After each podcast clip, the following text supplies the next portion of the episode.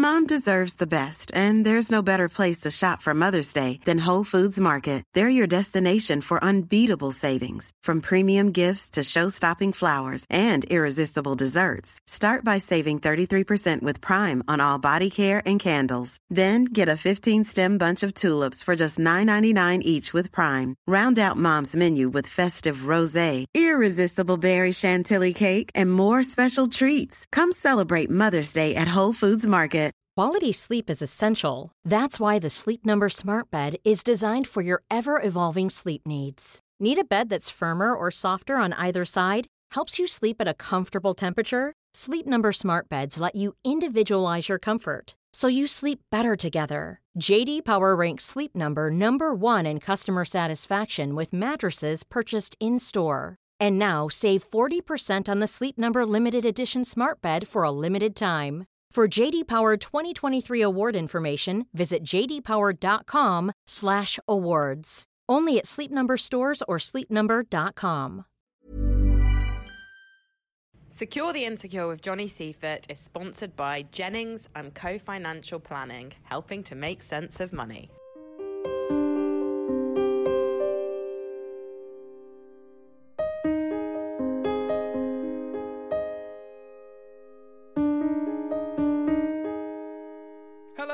Listening to Secure the Insecure, the podcast where I say it's okay to not be okay. I'm Johnny Seifert, and every week I'm joined by one very special guest.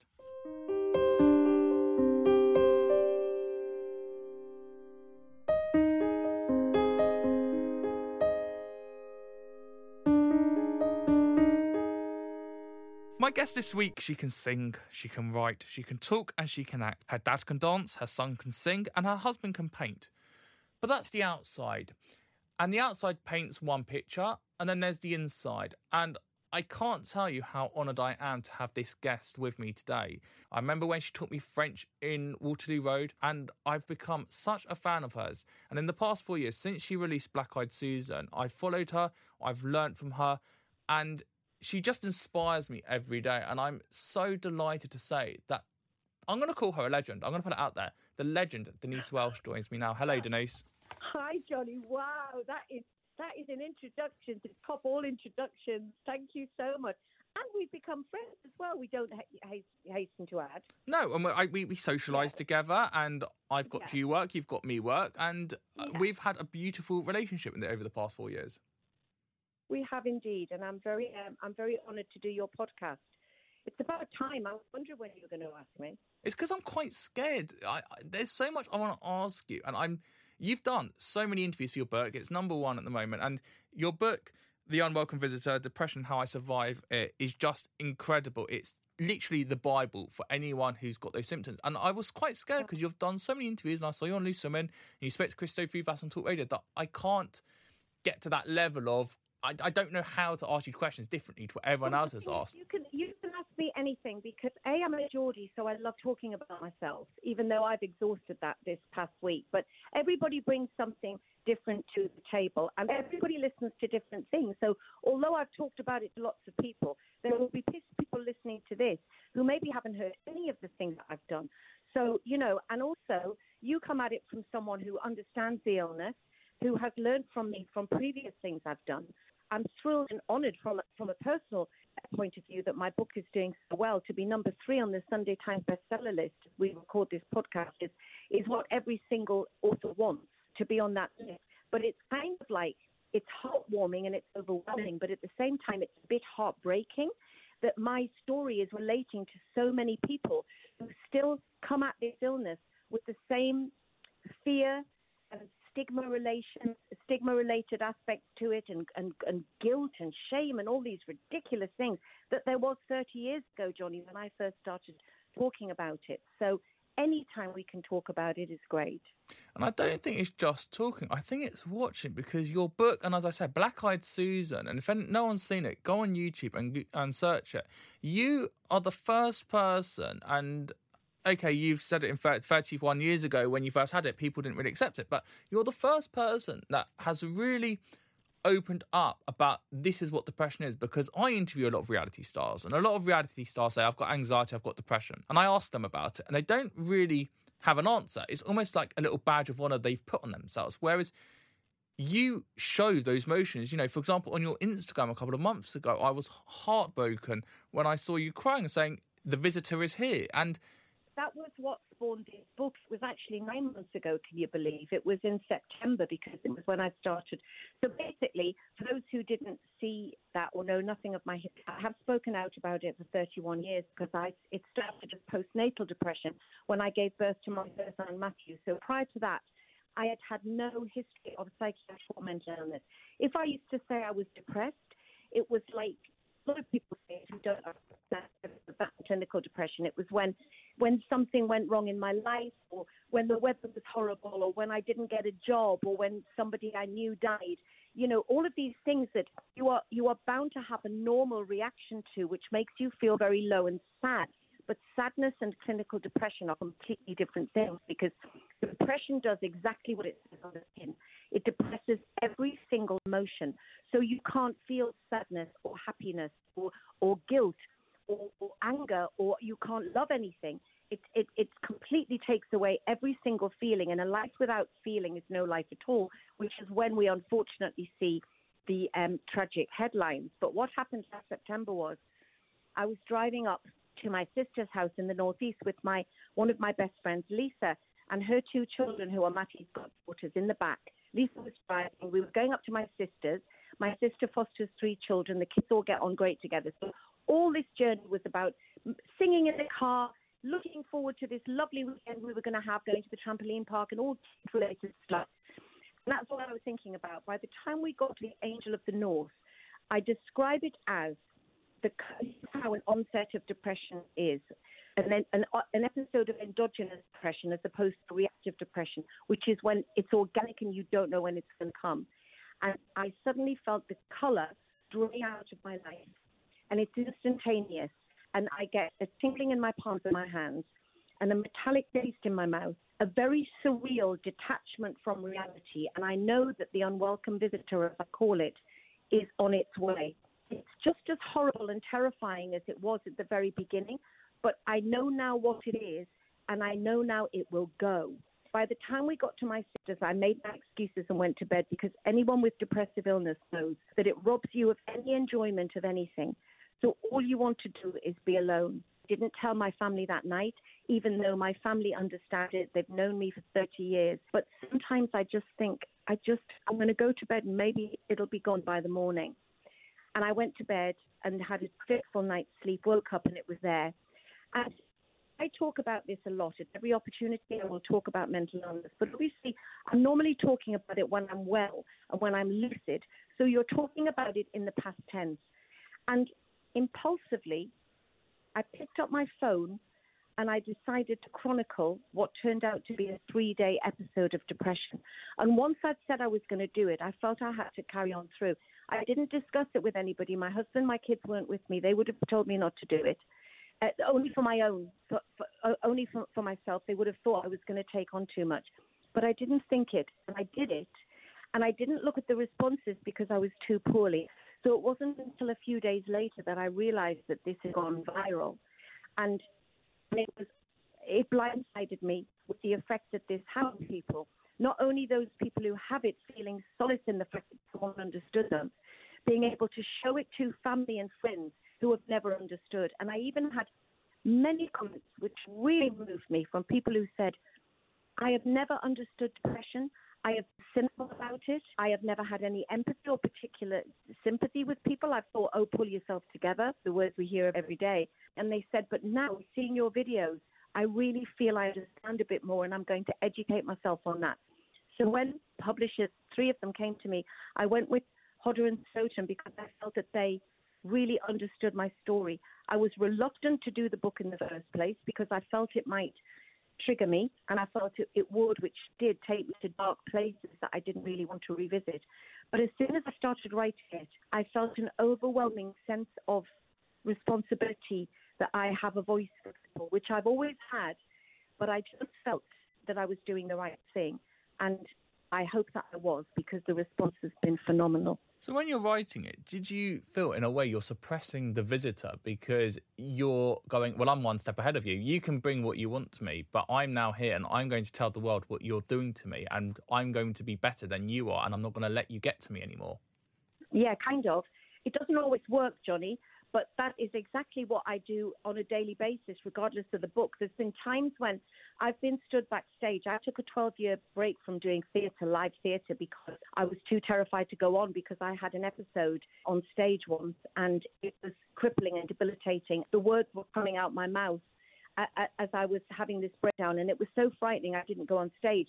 So what happens is when I'm in a, a situation like that, which is obviously nerve wracking at the best of times, going on stage, every single actor stands backstage on the first night, every single one, and thinks, what the bleep have I put myself through? Why am I doing this? No one forced me to do this play. I feel ill.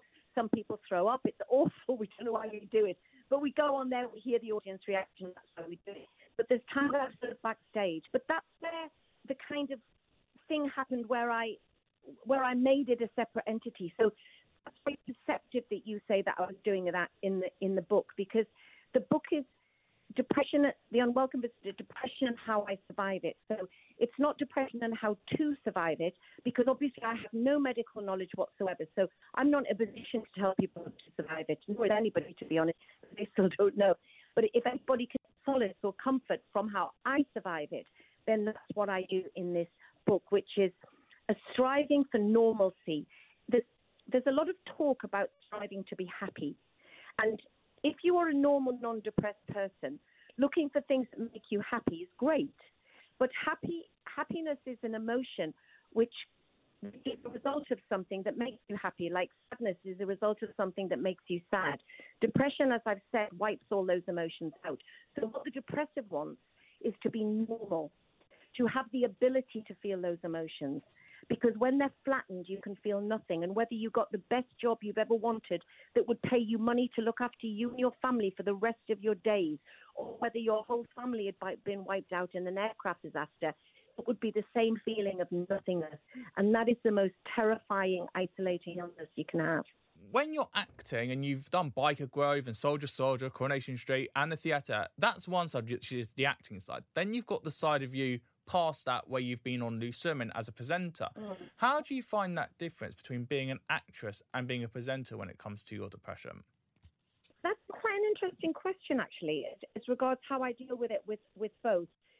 When you're an actor and you, you have a script, so obviously you can't come off script, whereas on a show like Loose Women, you can to a degree. Having said that, I never really have. The only times I talked about it on television when we have when we have been having a mental health topic.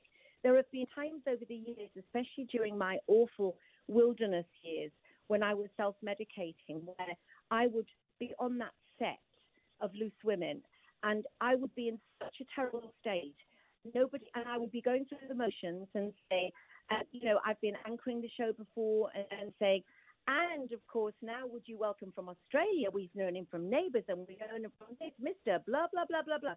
And I've gone upstairs and there's been a message from my late mum who died eight years ago, but there's a message from mum saying, You're not well, are you?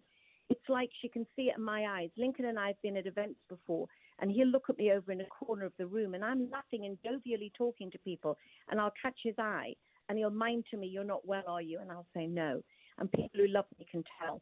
But when you're in the theatre, it is the most frightening time. And the last time it happened to me on stage was a year, the year before last, when I was doing the national tour of um, Calendar Girls the musical, and I had deliberated for a long time before taking that job, partly for the normal reasons of do I want to be away from home for that length of time, you know, all of those things, because the whole job was a year pretty much all in, and that's a long time. But I loved the role so much Gary Barlow helped persuade me to make that decision, which is always flattering. And, and so I did it. One of the things for me that other people don't have is a year is a long time for me not to get an episode. So at some point of this duration, I am going to get an episode.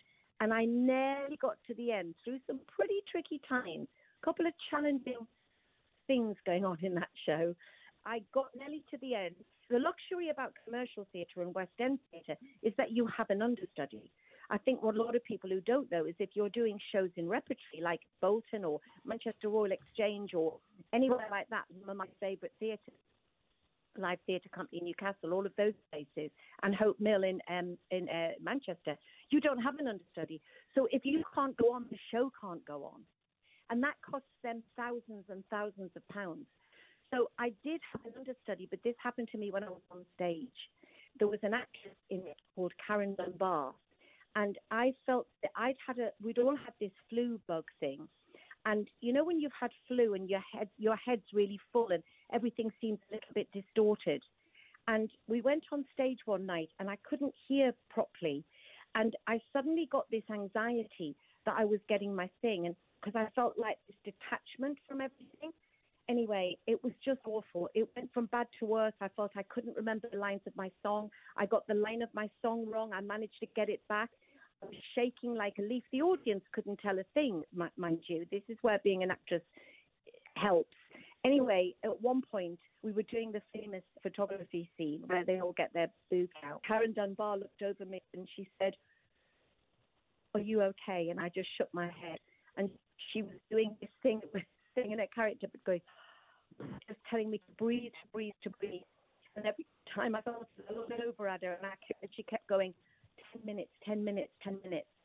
And I got to the end of the stage and I ran off, and her and Sarah Rowe, AJ Casey, Phil Corbett, my co stars that I loved, all came into my dressing room, and I just collapsed to the floor. And um, and uh, I took some time off work then because I was at, I was able to. Um, but there was times over in my life when I never, never took time off work, and I just didn't because I, I just I was talking the talk of telling people not to push themselves with this, but still not walking the walk. Because if you had a kidney stone and you were off work, all the other people in the show would go, "Oh my God, poor soul, she's got a kidney stone." But if you are off with depression, there are some people who will go, "Oh, well, we're all a bit low, love we're all a bit depressed dear. So not only do we have a sometimes what can be a terminal illness, we have to prove that we have it. And the analogy that I make is that nobody listening to this podcast would ever go up to someone in a bed with a serious, serious illness, as serious as, dare I say, cancer, and say to them, Well, you look all right to me. I mean, you've had it, what, a month now? Do you know something? If I were you, I'd get up, put your trainers on, get out for a bloody good walk, and you'll feel a lot better. It wouldn't enter their heads to say that. And yet, that's what we've got when we can't even get out of bed to have a shower. It's so debilitating. And that's the difference. So now, if I'm poorly, I will tell work I'm poorly in the same way that I would if I had gastritis. I know my own illness. I know that the episodes are usually three or four days long, and I'm kinder to myself would I still say if I got an episode in the middle of Loose Women? I don't know that I would, but it is obviously much easier in a show where you are yourself than it is if you are a character. When we were doing Calendar Girls, all, all of the principals had an understudy, and the flu epidemic that we had was so bad that we were all off. And one night there were six understudies on in, in principal roles, and it still got a standing ovation. So it was like, oh, okay, so you haven't missed us that much. So believe you me, I know the show goes on, and that's what I wish I'd known years ago because the show must go on is in our DNA. All of us as performers, it's in our DNA, and it should be in our DNA, and it isn't in the young ones these days because they haven't had to get onto television. Because now you can get onto television for sleeping with someone. You know, you get your own show if you do things like that now, and, and well, you know, maybe that might change. I don't know, but basically there isn't the apprenticeship, so they don't realise how hard won these jobs are. Um, they will now because of the way the industry's changed. So maybe maybe certain things will, uh, will come back into favour again. I'm under no illusions that I'm I am replaceable. I'm also under no illusions that I will have lost work because of it. I never have wanted to work for anybody who would judge me differently by having a mental illness as I would a physical illness. And if they have, then I don't work for them. Because what I strive for is to have a parity between mental and physical illness. And I would love every single person in this world to have an episode of clinical depression for 15 minutes and for it to go away forever and not never darken their doors, or even for 15 seconds for them to feel what it's like. And this book is I said that the elevator pitch of this book would be that those people who have it will understand, and those people who don't will hopefully learn how to. And and, and I've just had every day at the minute I am overwhelmed and in tears by comments I'm getting about this. But a lot of them, more than I thought, are for people who are saying, I've heard you talking about your book, Denise, this week, and I'm going to buy it because I don't understand the illness. But my mum has it, my sister has it, my husband has it, my wife has it, and I want to understand. And that's fantastic for me. that's what I was going to say to you. Is, that's the big thing is that for you, you're experiencing it in the moment, but for those around you, your family, it's how they react to it. When are they giving you too much attention? When do they take their foot off the gas and go, okay, I'm going to leave Denise to do what she does? What's your advice to people around the person who has depression? How should we well, be treating that person? Well, it's good that you say that because the, the final chapter in the book is actually written by my family and friends. And I decided that later on, and the publishers were going, "Oh my God, Denise, we're just about to go to press, and now you've thrown this other chapter." And I said, "No, I've just I, you know, the people who love people with depression, the people who live with people with depression are very underrepresented.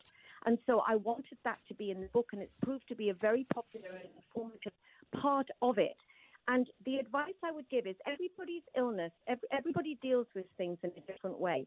But those who have clinical depression, as I do, will want to be left alone. They want to know when I'm poorly, I want the people who love me, like Lincoln in the main, because he lives with me, to know that I am poorly.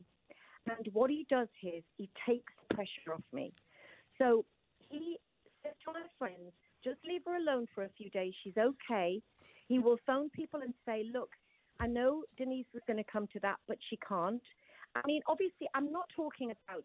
It's very difficult, Johnny, if I've got a massive, great big charity event of which I'm the patron, to not go and I will push myself to go. But nowadays, I will go and I will tell them that I'm not well. I won't hide it under a bushel anymore. And I can see in people's eyes the people who understand what I'm what I'm saying.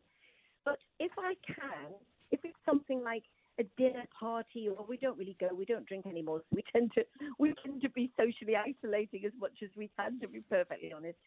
Um, but um, Lincoln will try and take everything out of my diary that is possible to do, and he just makes sure that I'm okay. I like. I need to go. I need to be on my own. I don't want to talk to anybody. He'll take the phone away from me because honestly, even if my phone goes, my heart starts to race. And this is when people know I'm poorly. Every actor that's what my friend Phil calls the actor whore in them, which is, oh, I'm not going to work for a couple of months. I'm not going to do that job. Oh, I don't want to do that. Brr, brr, they've offered you this job. Yes, when does it start? And there's always a bit of that in us. So one of the numbers that is always kind of at the top of your list is your agent. And when, even when my agent rings me, I can't answer the phone. And my agent, Bex, is brilliant. She just texts me and says, Are you okay? I say, I've got my thing. And she says, Okay, no worries. And she detracts any calls from me. She keeps every email. She's. I've got an agent who prioritizes my mental health above my work. And that is amazing because my work is her work. You know, my money is her money. So um, I'm very, very lucky with the people I surround myself with. And that's the advice I would give to everybody is to listen to the depressed person and do what they want you to do. They don't want you to chubby them around. It's not going to help by buying a new dress or putting trainers on or going for a walk or exercising. When people say exercising helps mental health, it does, but it only helps in between the episodes or for those people who suffer from not depression, but maybe low, low mood, it can really increase the endorphins and everything. And, and so I try to, I try to, I lapse all the time, but I try to keep a level of fitness up between my episodes. Also, of course, I've taken alcohol out of the equation eight years ago. I wish I'd been able to do that before, but I didn't because I was in a cycle of pain and hurt, and I just didn't. But de- taking alcohol out doesn't cure depression, but it stops making it worse. It stops compounding it, and it means that the episodes are shorter lived without a doubt. I'm in a weird place. I work in the media, and there are certain things the media does that I do not agree with. And one of mm-hmm. those things is hacking. And uh, you spoke in your book about it, about the hacking scandal that affected you. And I'm so sorry, first, that, I, that this happened to you. And secondly, my question is around the fact that you've got these external people playing with your life that you can't control. How do Mm-hmm. you stay on top of it that you don't let it get you? Because that factor must start making you feel really anxious and thinking, okay, everyone's Well, talking about me. Everyone's talking I about me. didn't. I mean, I I did let it get to me, and it broke me down. You know, I, I mean, I, I was in a pretty bad place anyway, in in many many ways. But I had just had my second child, who was very very sick. Luckily, he's a fabulous 19 year old healthy boy, uh, man. But um, he was very very poorly, and I was. You know, I the thing is, people say to me, "Did you get postnatal depression with your second child?" Because I didn't have Louis till 12 years after Matthew because I was frightened to have another child. And then it just happened, and thank God I did because it's wonderful, you know. But people say, Did you get postnatal depression after your second child? And it's like, Well, not really anymore, but I, I still had depressive episodes because I, I now suffer from depression. So it never sort of, you know, most people, and I want to say this to anybody that might be having a baby while, you know, or what is listening, or indeed who, who is planning to, or, or has just had one. Most people who have postnatal depression will go on to make a complete recovery and never have it again. Sadly, I didn't. And it left me open to this as an illness, which it can do to some people, as can many other things in life. But the hormone li- imbalance, the chemical chaos was so great in me, it led to it forever, although that's another story. It took me 20 years to get someone to accept the origin, might have been hormonal. So basically, the thing about the hacking was, was that I had no idea it was happening. Nobody did. So what happened was that every single thing that I did or said w- would come out in, the, in a news in a newspaper just after 9/11. So everybody was very very low and frightened, and and it was like that feeling when lockdown happened. Everything went very surreal in the world, and none of us knew what the world was about anymore. And it was a very scary time. And you know, I felt very very vulnerable, and I was filming The Vice with Ken Stott and and, and, I was looking around at these people on the night of 9 11 because we had to keep on filming and looking at these people laughing in the bar, thinking, How are you laughing? How are you laughing? How are you? How, the world's changed, you know? Oh, and it was just awful. I was in a terrible state. Anyway, my friends persuaded me to go to this bar, and I didn't want to go, and I could feel the unwelcome visitor and all of this. Anyway, this girl befriended me in the toilets of a, of a place in Beauchamp Place in um, Knightsbridge.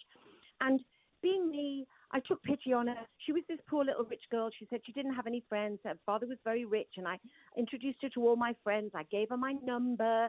My friends used to go, "My God, Denise, when you're drunk, you might as well just have your bloody phone number tattooed on your forehead," you know. And I just, oh, take me number, take me number.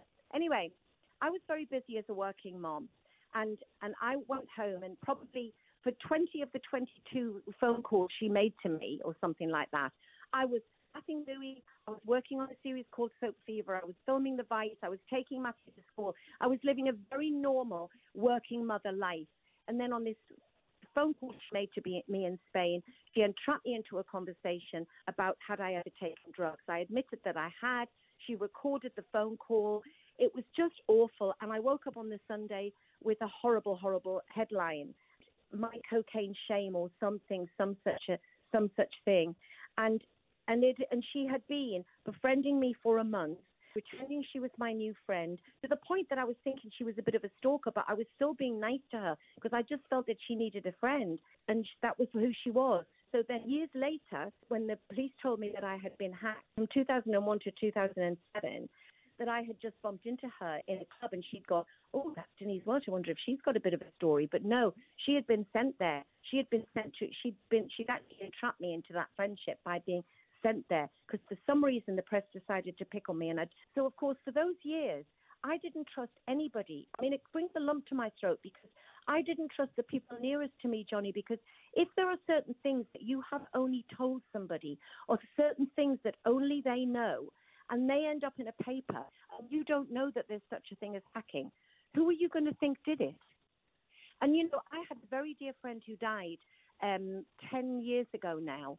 And to be honest with you, he was a journalist, but he was a features writer. I loved him very much. And he died with me never completely believing that he hadn't had anything to do with it. And he didn't. And only because he'd been with me that night with that girl.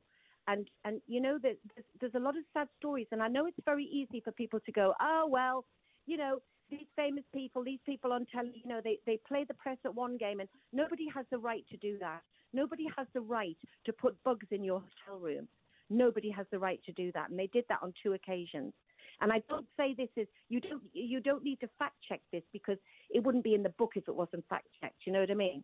And I sat five hours in Putney Police Station going through this whole catalogue of events that had happened with all of this stuff, thinking, oh my God, my God. They, at one point, when I was working on a series called Down to Earth, they had taken the flat opposite where I was staying. There was an estate agent's opposite, and they had rented the flat above the estate agent's, the press. I mean, it was, it was, it was. You know, I had no idea about this, and um, it was, and it's a horrible, horrible thing to have happened. So, and and of course, that added to me. I don't make excuses for anything. I don't make excuses for any of my behaviors, but there are reasons for it. And that made my drinking and my self medication 10 times worse, without a shadow of a doubt. It was the money I got from that hacking claim that I put into Black Eyed Susan because I was determined that some good would come out of that it just shocks me to the core that someone human would even do that, let alone getting a story. But the fact you've put your name to it, the fact that they've hired out a place, the fact they've bugged a room, that's not human. That's not nice character traits. And that's the problem of the world. You know, we're so on this pedestal at the moment about being offended by certain aspects and certain words. And I'm not talking about Black Lives Matter, but, you know, uh, equality and certain phrases that we've all had and we've all said. But this is another level. This is what we should be looking at, not on the words that we say and if they're outdated. We need to be looking at our actions and the way we speak together. And, you know, when Caroline Flack passed away and we had the Be Kind campaign, that lasted a week and then everyone went back to being as they were. It's quite shocking what went on. And I always think, Johnny, about that, that if that was happening to little old me, little old moderately successful actress me, can you imagine what the Meghans of the world go through. And I, you know, I'm a fan of, you know, you know, I'm a fan of theirs, and I've and I've supported Harry and Meghan. I don't know either of them personally. I've never met them before. Well, have I met? No, I've never met them before. But I just think the bullying that has got on with that girl, I can't even imagine how she survived mentally, especially a lot of it happening in the first year she had that baby. Because I know what it's like in my little tiny minor way to be at the center of a storm like that. But to be at the center of a global storm of hatred is just pretty horrible.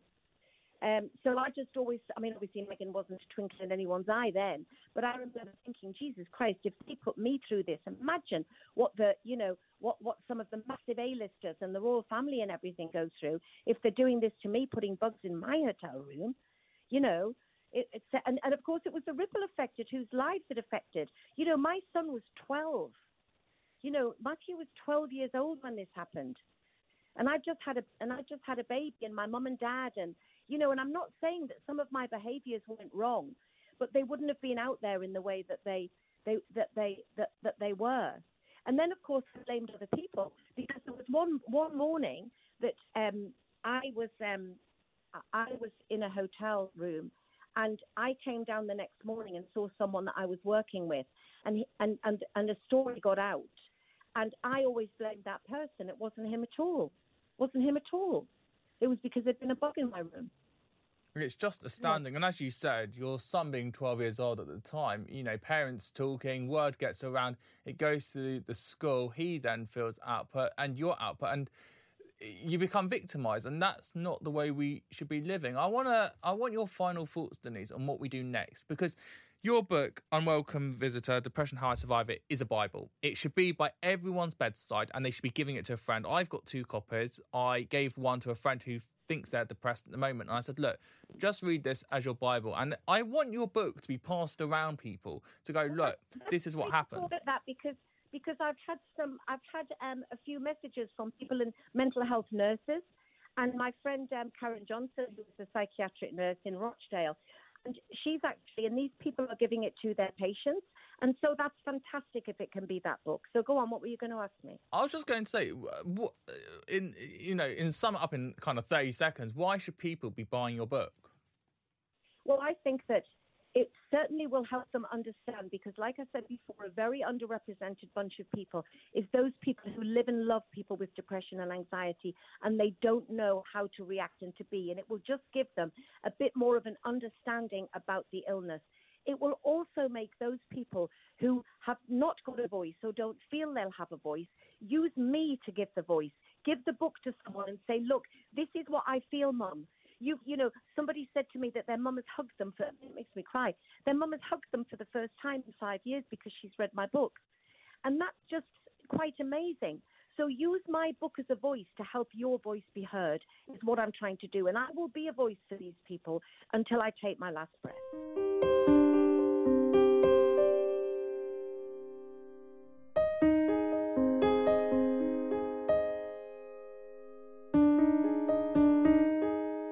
I told you she was going to be inspiring, and look how much inspiration she has spread, how much you've learned from her. It's so important to distance the illness from a celebrity, for example, that you thought you were going to just hear Denise Welch talking about being Steph Haydock and her memories of Waterloo Road. And trust me, there's a whole nother podcast where I want to ask her all about Waterloo Road. There's a podcast where I want to talk to her all about Loose Women.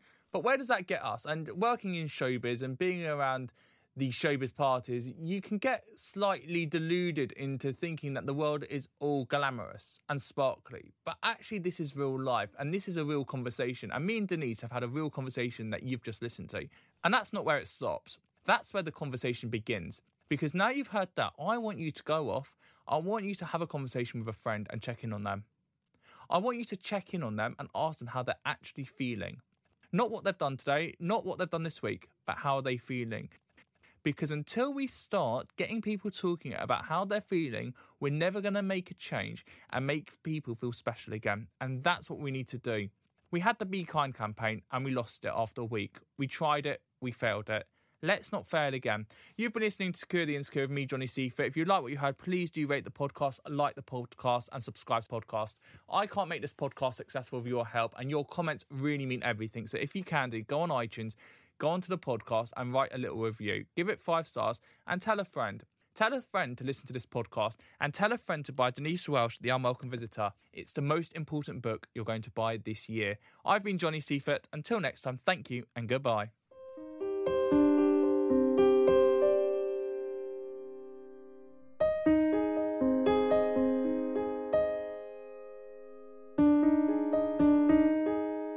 Secure the Insecure with Johnny Seifert is sponsored by Jennings and Co Financial Planning, helping to make sense of money. Hey, folks, I'm Marc Maron from the WTF Podcast, and this episode is brought to you by Kleenex Ultra Soft Tissues your ally to help tackle your allergy symptoms this season. I love the change of seasons, but nobody loves pollen and all those other things floating in the air that make you sneeze during this nice weather. Kleenex Ultra Soft tissues are hypoallergenic and allergist approved. So fight back against watery eyes and runny noses without worrying about irritating your skin. For this allergy season, grab Kleenex and face allergies head on. A lot can happen in the next three years. Like a chatbot may be your new best friend. But what won't change? Needing health insurance. United Healthcare TriTerm Medical Plans are available for these changing times. Underwritten by Golden Rule Insurance Company, they offer budget friendly, flexible coverage for people who are in between jobs or missed open enrollment. The plans last nearly three years in some states, with access to a nationwide network of doctors and hospitals. So, for whatever tomorrow brings, United Healthcare TriTerm Medical Plans may be for you. Learn more at uh1.com. Mom deserves the best, and there's no better place to shop for Mother's Day than Whole Foods Market. They're your destination for unbeatable savings, from premium gifts to show stopping flowers and irresistible desserts. Start by saving 33% with Prime on all body care and candles. Then get a 15 stem bunch of tulips for just $9.99 each with Prime. Round out Mom's menu with festive rose, irresistible berry chantilly cake, and more special treats. Come celebrate Mother's Day at Whole Foods Market.